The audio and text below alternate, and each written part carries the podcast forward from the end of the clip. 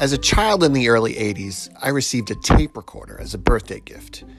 I'd interview my brother, friends, and neighbors, and I'd sit and listen to my voice in the playback. Now, I want to hear your voices.